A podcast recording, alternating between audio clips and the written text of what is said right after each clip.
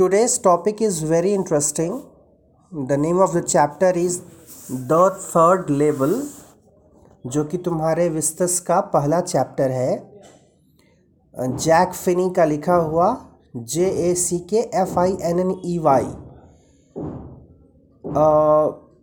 जब टिक्स पढ़ोगे तो समझ में आएगा कुछ चीज़ें कंफ्यूज करेंगी। But the thing is interesting ये है थोड़ा सा साइकोलॉजिकल डिस्क्रिप्शन है। अगर साइकोलॉजी को सही से समझ पाओगे तो ही चैप्टर समझ में आएगा। अदरवाइज़ हर चैप्टर्स की तरह क्लियर कट चीज़ें इसमें नहीं हैं। चीज़ें जो हैं, उनकी एग्जैक्ट मीनिंग क्या है, उसका मतलब क्या निकलना चाहिए थोड़ा सा दिमाग लगाना पड़ेगा। Only then you will be able to understand sir, मैंने थर्ड लेवल थोड़ा स्टार्ट करके देखा था। कितना समझ में आया? सर इतना समझ में आया कि पहला तो राइटर का नाम है पेनी और सर ये न्यू सेंट्रल की स्टोरी है। उसमें न्यू हेवन हार्टफोर्ड और रियल रोड के बारे में बताया गया है। ना ना ना। वो तो केवल थोड़ा सा शुरुआती वो है। ठीक है बहुत अच्छी बात है पढ़े हो अच्छी बात है। मेन मुद्दा है कि समझ में कितना आता है। है ना? और जैसा तुमने कहा कि नरेटर का नाम फिनी है तो वो भी गड़बड़ है। नरेटर का नाम चार्ली है।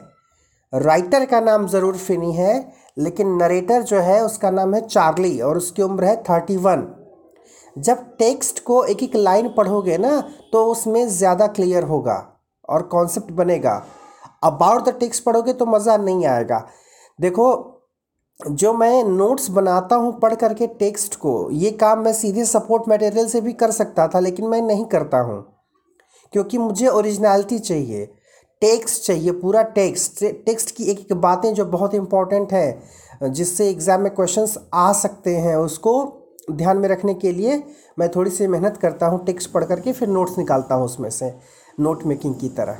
खैर, अभी डिस्कस करेंगे तो बहुत सारी चीज़ें क्लियर होंगी।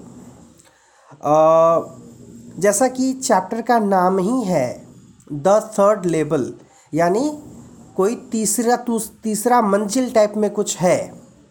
जैसे मल्टी स्टोरीड बिल्डिंग होती है first floor, second floor, third floor, ऐसे ही किसी जगह पर लेवल की बात हो रही है, first level, second level, third level. Delhi में रहने वाला इन चीज़ों को और आसानी से समझ सकता है। जब हम कहीं भी मेट्रो में जाते हैं, देखा होगा, कुछ मेट्रोज ऐसी हैं जहाँ पर दूसरे स्टेशन के लिए जब गाड़ी, एक स्टेशन के लिए गाड़ी पकड़ने के लिए हम ग्राउंड फ्लोर पर रहते हैं, दूसरे के लिए हमें फ़र्स्ट फ्लोर पर जाना होता है, सीढ़ी से ऊपर जाना होता है। कुछ ऐसे स्टेशन होते हैं जहाँ हमें सीढ़ी से नीचे जाना होता है। तो इस तरह से कई लेवल बन जाते हैं। तो यहाँ जिस थर्ड लेवल की बात है मुद्दा ये है कि क्या सच में वो थर्ड लेवल एग्जिस्ट करता है कि नहीं? तो वो थर्ड लेवल है एक्चुअली कहाँ का? वो है ग्रैंड सेंट्रल स्टेशन पर थर्ड लेवल तो ये मुद्दा क्यों है कि थर्ड लेवल सच में एग्जिस्ट करता है कि नहीं? क्योंकि बाकी दुनिया के नज़र में ग्रैंड सेंट्रल स्टेशन पर केवल दो ही लेवल हैं। फ़र्स्ट लेवल और सेकंड लेवल दोनों की अलग अलग खासियत है। तो ये तीसरा लेवल कहाँ से चला आया और उसकी खासियत क्या है? नरेटर को ऐसा क्यों लगता है कि थर्ड लेवल भी है, जहाँ वो बाई मिस्टेक गया भी था? तो वो उन सारे क्वेश्चंस का आंसर मिलेगा आगे चल कर के तो जब ये बात पहुँची कि भाई ये गलती से एक बार थर्ड लेवल पर चला गया था ग्रैंड सेंट्रल स्टेशन पर तो आ, इसकी वाइफ को लगा कि मामला गड़बड़ होता जा रहा है जो चीज़ सच में एग्जिस्ट करती नहीं है वहाँ ये कैसे जा सकता है? तो वाइफ इसको लेकर के गई साइकेट्रिस्ट के पास। साइकेट्रिस्ट यानी मनोवैज्ञानिक। अब मनोवैज्ञानिक क्या काम किया? उसने क्या कहा? क्या स्टेटमेंट दिया? That is very important to be noted The modern world is full of insecurity, fear, war, worry, and all the rest of it. And that I uh, and that I just want to skip यहाँ पर आई जो है, ये किसके लिए use किया गया है? नरेटर के लिए। मतलब साइकेट्रिस्ट ने क्या कहा?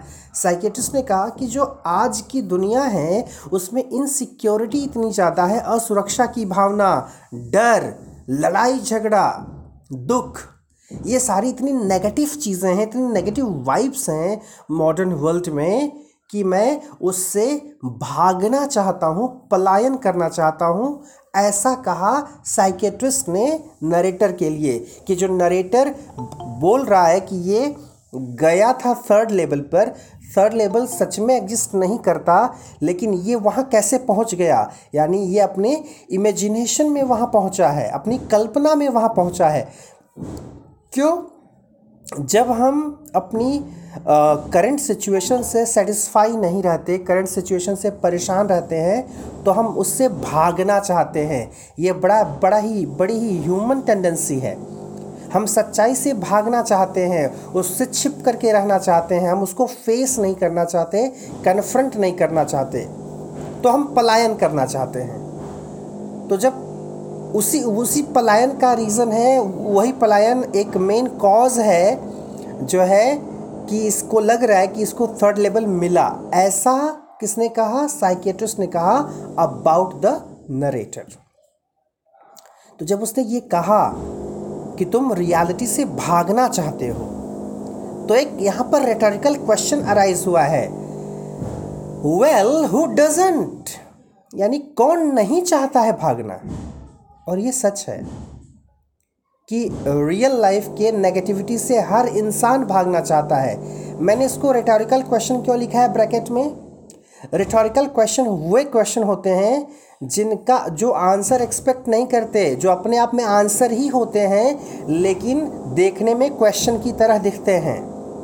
वेल हु डजेंट का मतलब कि सभी चाहते हैं, सभी स्केप करना चाहते हैं। तो नरेटर का ये लॉजिक है कि भाई स्किप तो सभी करना चाहते हैं तो मुझे ही क्यों मिला थर्ड लेवल और बाकियों को भी तो मिलना चाहिए।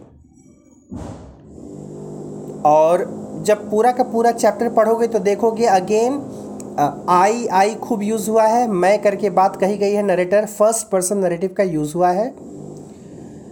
और जो नरेटर है, उसके अंदर एक हैबिट है।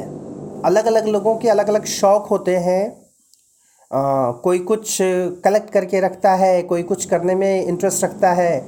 जो नरेटर है he is a philatelist philatelist philatelist exact spelling जो है वो है P H I L A T E L I S T लेकिन पढ़ेंगे क्या? फलाटिस्ट फलाटिस्ट कौन होता है?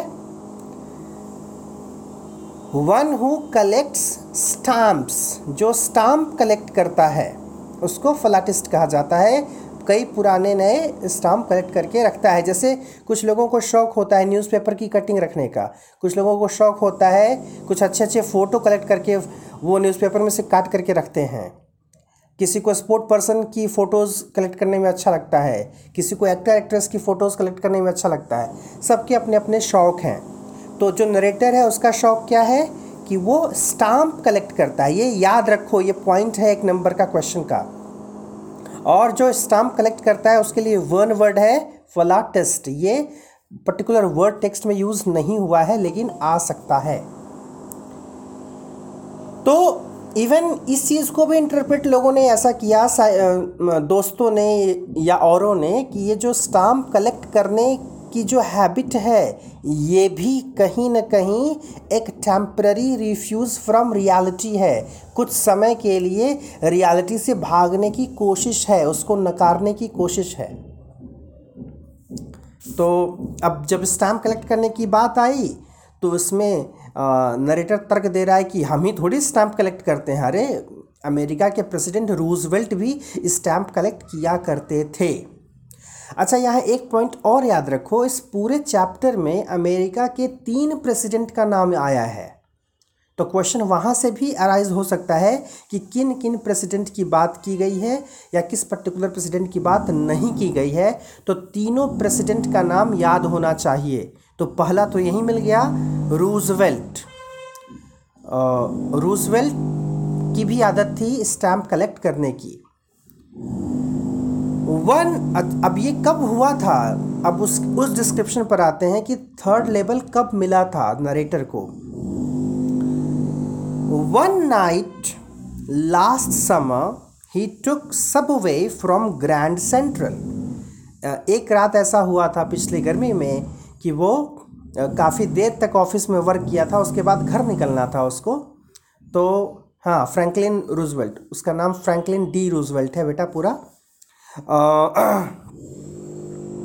तो उस रात क्या है कि ऑफ़िस में इसको देर हो गई। तो ये जब नीचे उतरा, घर के लिए निकलना चाह रहा था तो उसने जो नॉर्मल रूट है जिससे वो हमेशा जाता था, उससे ना जा कर के उसने सबवे पकड़ लिया। सबवे क्या होता है?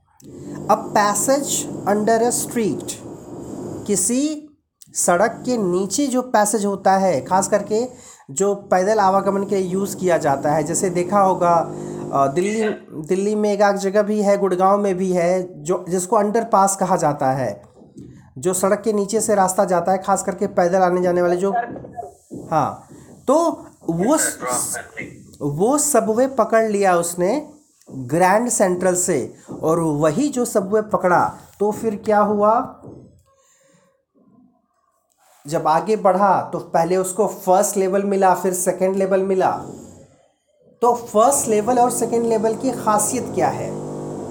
उसके पहले जो ये मैंने मेंशन किया हुआ है पेज नंबर सेवन पर चार्ली वही नरेटर है जिसकी उम्र है इकतीस साल और उसकी पत्नी का नाम है Louisa L O U I S A तो ये जो तीनों लेवल हैं, इनकी खासियत क्या है? दो लेवल तो पहले से एग्जिस्ट करते थे, जो दुनिया की नज़रों में थे। और उसी के आधार पर इसका तीसरा लेवल इसने क्रिएट किया हुआ है। अब सच में वो क्रिएट किया है कि क्या बात है? ये तुमको डिसाइड करना है after finishing the text first level में क्या होता है? For trains like the twenty century इसको ऐसे समझ लो कि मान लो तुम राजीव चौक मेट्रो स्टेशन पर पहुँच गए। तो राजीव चौक पर जब पहुँचते हो तो येलो लाइन कहाँ पर है? नीचे या ऊपर?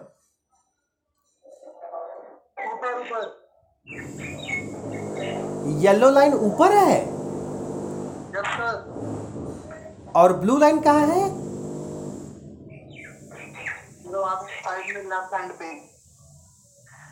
ब्लू लाइन मतलब नीचे है तुम्हारे हिसाब से?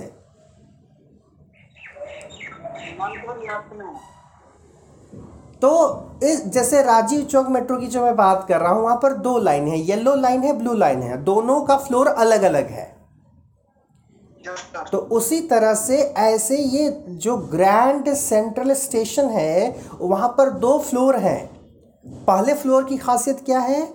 For trains like the twenty century वहाँ पर ट्रेनें कैसी हैं? जैसी बीसवीं शताब्दी में ट्रेनें हुआ करती हैं। अभी हम लोग किस शताब्दी में हैं? ट्वेंटी फ़र्स्ट सेंचुरी में। बीस साल गुजर चुके हैं। बीस इक्कीस साल।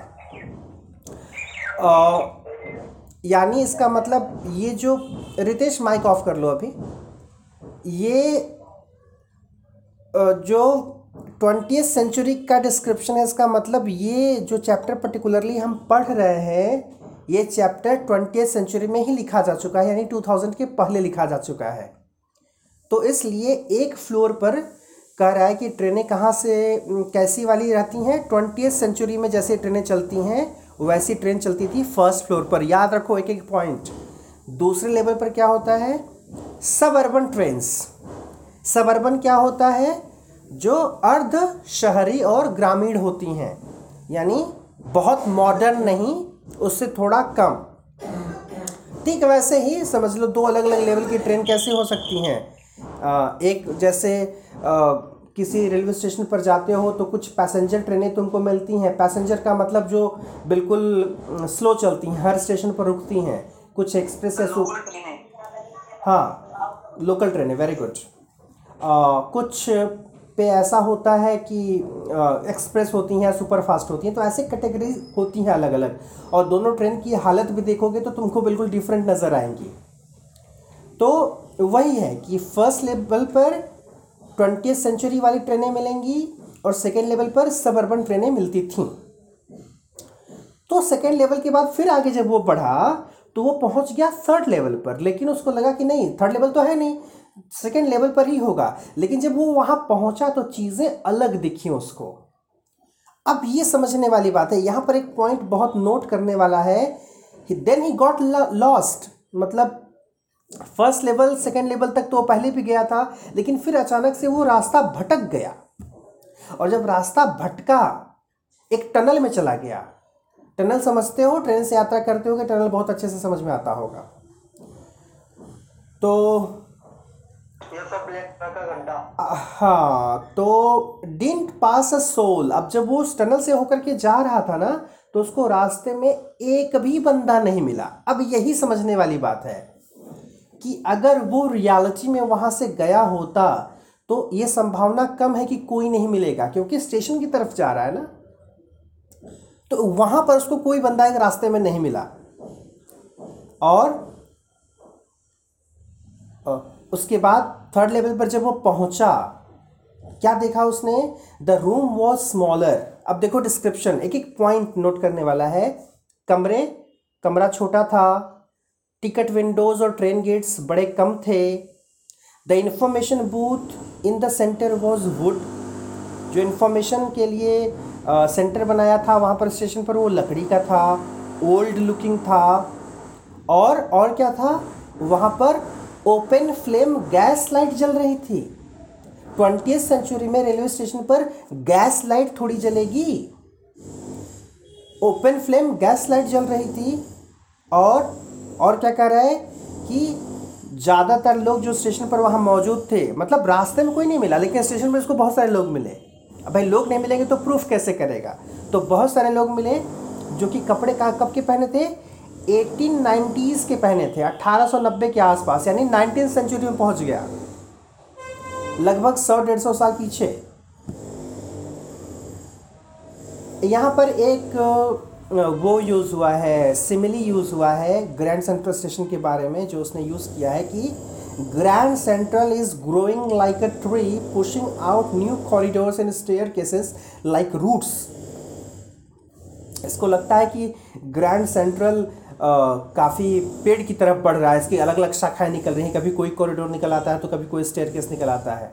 स्टेयर केस वो जगह होती है जहाँ से सीढ़ियाँ आई गई होती हैं। तो अब ऐसा क्या है? अभी अ, तुम लोगों ने भी ये बहुत अच्छे से रियलाइज़ किया होगा। मेट्रो स्टेशन पर स्पेशली अगर तुम बने हुए तीर तीर जो बने हैं जो एरो बने होते हैं जो डायरेक्शन दिखाते हैं अगर तुम उसका ध्यान न दो तो तुम भटक जाते हो कभी कभी तुमको गेट नंबर वन से जाना हो तुम गेट नंबर दो में चले जाते हो। तो ये ये बड़ा ही नेचुरल है कि हम इधर के उधर चले जाते हैं। और कई बार तो रेगुलर विजिटर्स इवन मेट्रो में यात्रा कर रहे हैं। उनको जाना है दूसरे रूट पर या दूसरे रास्ते से, यानी प्लेटफॉर्म नंबर एक पर गाड़ी पकड़नी है और वो अपने खोए हुए हैं प्लेटफॉर्म नंबर दो पर चले गए। तो जिस रूट से जाना है, उसके ठीक अपोजिट रूट में चले जाते हैं। तो ये स्वाभाविक गलतियाँ हैं जो इंसान करता है। तो उसी गलती के चलते ये भी जो है रास्ता भटक गया। बहुत ही नेचुरल है। लेकिन जब भटका तो वो पहुँच गया थर्ड लेवल पर, जहाँ पर चीज़ें 1890s की दिखाई दे रही हैं। तो ये क्या है? वट डज इट मीन वही एक जो कॉन्सेप्ट जो बार बार याद दिलाता है ओल्ड इज़ गोल्ड पुराने दिन बड़े अच्छे थे। और मज़े की बात है कि जब अपने पुराने लोगों से पूछोगे तो वो अपने पुराने दिन की बात करेंगे। सभी अपने पुराने दिनों की बात करते हैं या उनके पहले वाले दिनों की बात करते हैं। जबकि सच्चाई ये है कि हमको प्रेजेंट में जीना है। तो पुराने दिन अच्छे क्यों होते थे? उस समय लोगों की संख्या कम होती थी। अब ऐस हाँ जैसे पॉल्यूशन नहीं था लोग कम थे संसाधन ठीक ठाक उपलब्ध थे। तो हाँ सर पहले तो घर में उगाते थे घर में खाते थे अब तो बाहर से पड़ता है। पहले खेत में उगाते थे और घर में खाते थे। तो अब वही है कि वो सौ साल पीछे क्यों जाना चाह रहा है इस पर देखो हॉलीवुड में काफ़ी सारी मूवीज़ बनी हैं। जैसे हॉलीवुड की एक मूवी बड़ी खूबसूरत है इंसेप्शन अगर नहीं देखे हो तो देख लो। इंसेप्शन में सपनों में सपना आता है कोई सो करके सपने में जाता है। हाँ कोई सो सो करके सपने में जा रहा है और फिर सपने में घुसकर और सपने में जा रहा है। तो ये सपनों में सपना ये कई सारे सपने क्यों हैं? क्यों सपनों में घुस रहे हैं लोग? अपने मन की दुनिया क्रिएट करने के लिए अपने हिसाब से दुनिया क्रिएट करने के लिए। और अब वहाँ पर जब पहुँचा ये थर्ड लेवल पर तो क्या देखा? पहले कंफर्म करना चाह रहा था। लोगों का ड्रेस तो देख लिया कि भाई नाइनटीन सेंचुरी के ड्रेस पहने हैं लोग। और सारी व्यवस्थाएँ पुरानी देखा गैस लाइट देखा, लेकिन फिर भी विश्वास नहीं हुआ। तो बगल में एक न्यूज़ बॉय खड़ा था। न्यूज़ बॉय का मतलब वो लड़का जो न्यूज़पेपर बेचा करता था। तो देखा उसके पास खड़े होकर के, उसके पास एक पेपर था। कौन सा पेपर द वर्ल्ड नाम का। याद रखो। और ये द वर्ल्ड क्यों इंपॉर्टेंट है? क्योंकि जब वो एग्जैक्टली ट्वेंटी सेंचुरी में रह रहा है तो ट्वेंटी सेंचुरी में जिस जिस साल में वो रह रहा था, उस समय वो पर्टिकुलर न्यूज़पेपर पब्लिश नहीं होता था, पुराने समय में होता था। तो अब जब द वर्ल्ड मिला तो ध्यान से देखा कि डेट क्या दिख रहा है उस पर। डेट थी उस पर June eleven eighteen ninety four याद रखो, ये, यही सारे पॉइंट है एक एक नंबर में आने वाले। और और क्या था? फ़र्स्ट डे कवर पर या मेन पेज पर जो है कवर किसकी किसकी खबर थी? प्रेसिडेंट क्लीवलैंड ये दूसरे प्रेसिडेंट हैं अमेरिका के। दूसरे का मतलब सेकेंड नंबर के नहीं, मैं चैप्टर की बात कर रहा हूँ। चैप्टर में तीन प्रेसिडेंट के बारे में बात है। पहले रूजवेल्ट की बात हमने की, दूसरा है क्लीवलैंड यानी उस द वर्ल्ड में क्लीवलैंड के बारे में कुछ न्यूज़ थी। अब जब वहाँ पर पहुँच ही गया तो उसने सोचा कि क्यों ना अपने उस फेवरेट जगह के लिए, जिस जिस जगह पर दादाजी रहा करते थे, वहाँ के लिए टिकट ले लूँ, दो टिकट लेने हैं। जगह का नाम क्या था? गेल्सबर्ग इलिनॉइस इलिनॉइस भी जगह है गेल्सबर्ग भी जगह है। जैसे अमेरिका में न्यूयॉर्क है, उसी तरह से इलिनॉइस में गेल्सबर्ग है। तो वहाँ के लिए दो टिकट लेना चाहता था वो। लेकिन जब टिकट लेने के लिए जब पैसे वो दे रहा था टिकट काउंटर पर तो जो क्लर्क है वो बहुत घूर करके देखा इसको। बोला, ये नहीं चलेगा, ये कैसा पैसा है? और ऐसा लगा कि अब वो पुलिस को इन्फॉर्म कर सकता है। तो वहाँ एक बड़ी खूबसूरत लाइन थी कि मैं भागा फिर वहाँ से, क्योंकि जेलें 1894 में भी अच्छी नहीं हुआ करती रही होंगी। यानी जेल में रहना कभी भी सही नहीं है। चाहे नाइनटीन सेंचुरी हो, चाहे ट्वेंटी सेंचुरी हो तो फिर वहाँ से वो भाग गया। और जब भाग आया तो अभी लगा कि भाई हमको जाना है पुराने समय में, उस पुरानी जगहों पर जाना है। तो बाहर आने के बाद क्या किया उसने? उसने थ्री हंड्रेड डॉलर जो ट्वेंटी सेंचुरी के की करेंसी थी, वो गया लेकर के और उसको ओल्ड करेंसी से एक्सचेंज कर लिया कि पुराने समय की उसको करेंसी मिल जाए। तो करेंट थ्री हंड्रेड डॉलर जो है, वो पुराने समय के टू हंड्रेड डॉलर्स को मिले। लगभग टू हंड्रेड डॉलर से कम ही मिला पुरानी करेंसी अब देखो, यहाँ पर ये भी पॉइंट समझने वाला है कि कैसे एक सेंचुरी में करेंसी की वैल्यू में इतना बदलाव आ गया। इसीलिए ना पुराने दिनों की बात लोग करते हैं, क्योंकि पुराने दिनों में चीज़ें सस्ती हुआ करती थी। तो उस समय एक डॉलर की वैल्यू ज़्यादा रही होगी। इवन जैसे इंडिया के कॉन्टेक्स्ट में हम बात करते हैं इंटरनेशनल लेवल पर जब भी हम करेंसी की तुलना करते हैं तो रुपए की तुलना हम डॉलर से करते हैं। डॉलर के मुकाबले रुपया मज़बूत हुआ, कमज़ोर हुआ, उसी के आधार पर हम अपनी इकोनॉमी को समझते हैं कि हम कितने स्ट्रांग हैं। तो अभी हम लोगों के होश में, पिछले कुछ सालों में ही ऐसा हुआ है कि डॉलर एक डॉलर में लगभग पचास रुपए हुआ करते थे, अब वो सत्तर के ऊपर पहुँच रहा है। तो जब एक डॉलर में सत्तर के ऊपर पैसा जा रहा है इसका मतलब हमारा पैसा कमज़ोर हो रहा है तभी तो एक डॉलर के बराबर रुपए की संख्या बढ़ती जा रही है। एक वो दौर था 1947 के आसपास जब सर। हाँ बोलो। हाँ तो वही बात मैं कह रहा हूँ कि इस तरह से हमारा रुपया कमज़ोर हो रहा है हमारी करेंसी कमज़ोर हो रही है। 1947 के आसपास एक डॉलर एक रुपए के बराबर होता था। यानी रुपया मज़बूत था और डॉलर कमज़ोर था। इन पचास फोर्टी नाइन के करीब। पचास से सत्तर सालों में बहुत चीज़ें बदली हैं। डॉलर काफ़ी मज़बूत होता चला गया है और कंपैरेटिवली रुपया कमज़ोर है। तो ये भी किसके वजह से बेटा? इंदिरा गांधी की वजह से। किसी भी पर्टिकुलर चीज़ के लिए केवल एक लीडर को जो है वो क्या बोल रीज़न बताना कॉज बताना इज़ नॉट डन सर हमारे इंडिया के ऊपर कर्ज बढ़ गया था ना तो कर्ज चुकाने के लिए उसने रुपीस की कीमत छोटी कर दी टोल भी बड़ी कर दी ताकि हमें कम देना पड़े। अरे बेवकूफ़ वो अपने से थोड़ी कम ज़्यादा करेगी। अच्छा बेटा 1947 में तीन रुपया पैंतालीस पैसा था। मैंने कहा उसके आसपास की बात है। एग्जैक्ट डेट मैंने नहीं बताई। और ये जो तुम कह रहे हो ना, पागल, कि उसने रुपए की वैल्यू कम कर दी और डॉलर की वैल्यू ज़्यादा कर दी तो ये एक पर्टिकुलर इंसान डिसाइड नहीं करता है। वो पुराने समय थे, जब राजाओं का शासन होता था, जब सिक्के चला करते थे तो उस समय एक शासक के हाथ में चीज़ें थी कि वो वैल्यू को कैसे बढ़ा देगा, घटा देगा। रुपया डॉलर के मुकाबले कमज़ोर ज़्यादा होगा, ये इंटरनेशनल मार्केट पर डिपेंड करेगा। इंटरनेशनल लेवल पर उसकी साख पर डिपेंड करेगा क्रेडिट पर डिपेंड करेगा। इकोनॉमिक्स अगर पढ़ते हो तो बेवकूफ़ों जैसी बात मत करो। कभी भी वैल्यू रुपए की या डॉलर की बढ़ती, घटती है तो वो एक पर्टिकुलर इंसान डिसाइड नहीं करता, वो मार्केट डिसाइड करता है। वो पूरे इंटरनेशनल लेवल पर वो चीज़ें क्लियर होती हैं, ऐसा नहीं होता।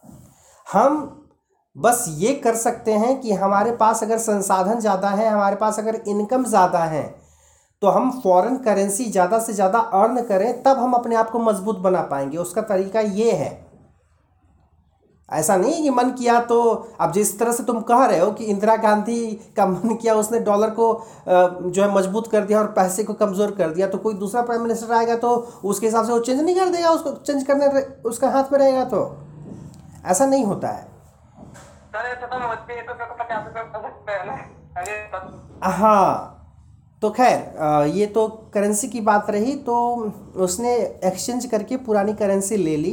क्यों ले लिया? क्योंकि वो चाहता था कि फिर से वो थर्ड लेवल पर जाए, लेकिन अफसोस, उसके बाद उसे थर्ड लेवल नहीं मिला, कभी वो कॉरिडोर मिला ही नहीं जिसके थ्रू वो वहाँ जा सके। और ये सारी बातें जो उसने साइकेट्रिस्ट को बताई थी, और जब बताया कि मैंने पुरानी करेंसी ले ली तो ये बात भी काफ़ी परेशान की उसके साइकेट्रिस्ट को कि ये क्या चल रहा है। लेकिन उसको कभी नहीं मिला तो उसकी पत्नी काफ़ी परेशान हो गई लुइसा बोली, छोड़ दो, मत खोजो थर्ड लेवल नहीं है तो क्यों परेशान हो?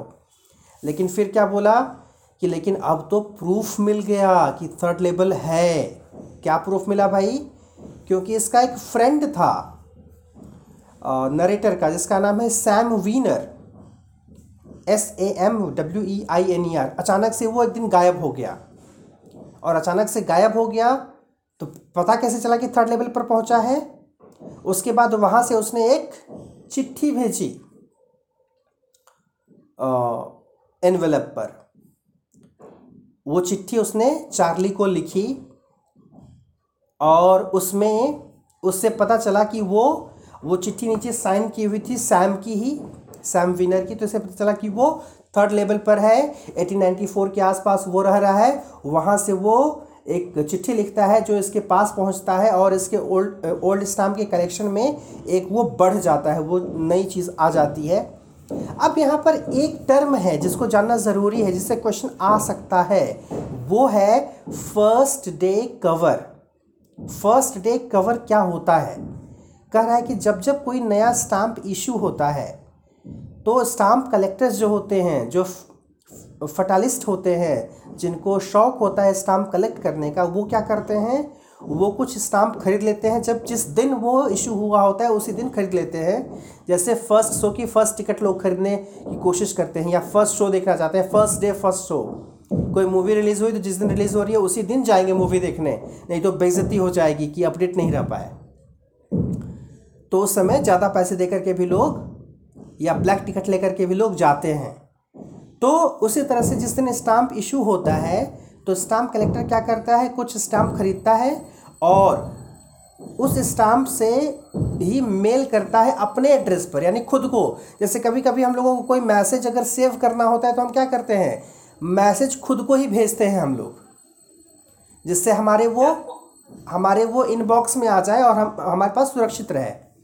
तो वैसे ही नया स्टैम्प खरीदने के बाद क्या करता है? जो स्टाम्प कलेक्टर है, अपने एड्रेस पर एक इन्वेलप में लिखता है अपना एड्रेस और उस दिन का स्टाम्प और मुहर लगी होती है पोस्ट ऑफ़िस की, पोस्ट मार्क लगा होता है और वो फिर एक पर्टिकुलर डेट में वो पहुँच जाता है उसके घर पर। उस पर्टिकुलर इन्वेलप के भीतर कुछ होता नहीं है जनरली वो खाली होता है खाली पेज होता है तो वो कभी खोला नहीं जाता, बस वो उसी तरह से रख दिया जाता है एक कलेक्शन के लिए। तो वो जो पहले दिन का जो स्टाम्प खरीदा होता है, उस पर डेट जो मेंशन होती है जिस एनवेलप पर उस एनवेलप को कहा जाता है फ़र्स्ट डे कवर ये याद रखो। तो वही फ़र्स्ट डे कवर कई सारा रखा हुआ था अपने पास ये तो उसमें एक की संख्या बढ़ गई। और वो जो संख्या बढ़ी, वो उसमें देखा उसने, जुलाई 18 1894 का स्टैम्प था। ध्यान दो, जब वो थर्ड लेवल पर गलती से गया था, उस समय डेट क्या थी? जून 11 1894 अठारह सौ चौरानवे का जून 11 अब कुछ समय बीत चुका है। आ गया जुलाई 18 1894 उस समय का ख़त वहाँ से आया है। इसका मतलब वो थर्ड लेवल से ट्रेवल करता हुआ इसकी दुनिया में आया है। और और एक चीज़। 1894 में प्रेसिडेंट कौन था अमेरिका का? उसका नाम था गैरिफ गारफील्ड तो गारफील्ड की तस्वीर थी उसके स्टैम्प पर। जैसे हमारे यहाँ जो टिकट होते हैं उस पर अलग अलग महान विभूतियों के चित्र होते हैं। कभी प्रेसिडेंट का होता है तो कभी किसी जो है स्वतंत्रता संग्राम सेनानी का होता है अलग अलग लोगों का होता है। तो इस बार गैरफील्ड ये तीसरा प्रेसिडेंट है जिसका डिस्क्रिप्शन है, वो जो है स्टाम्प लगा हुआ था, उसका लगा हुआ था उस पर। और जैसा कि मैंने पहले बताया कि जो लेटर लिखा हुआ था, उसमें सारी जो इन्फॉर्मेशन थी, उसके नीचे सैम के सिग्नेचर थे इसका मतलब। और सैम ने कहा था कि हाँ चार्ली तुम सही थे। थर्ड लेवल सच में है, मैं यहाँ पहुँच गया था। मैं यहाँ पहुँच चुका हूँ। तो ये चीज़ और कंफर्म करने के लिए वो एक और पॉइंट रख रहा है नरेटर बोल रहा है कि सैम के गायब होने से पहले उसने भी अपने 800 डॉलर जो करंट करेंसी है 800 डॉलर उसको उसने भी एक्सचेंज कराया था ओल्ड करेंसी लेने के लिए। इसका मतलब कहीं ना कहीं वो सच में ओल्ड करेंसी ले करके पहुँचा होगा खोजते खोजते थर्ड लेवल पर और वहाँ पहुँचने के बाद उसने लेटर लिखा इसको और बताया कि हाँ थर्ड लेवल सच में एग्जिस्ट करता है। मैं वहीं से लेटर लिख रहा हूँ, तुम भी आ जाओ लुइसा के साथ।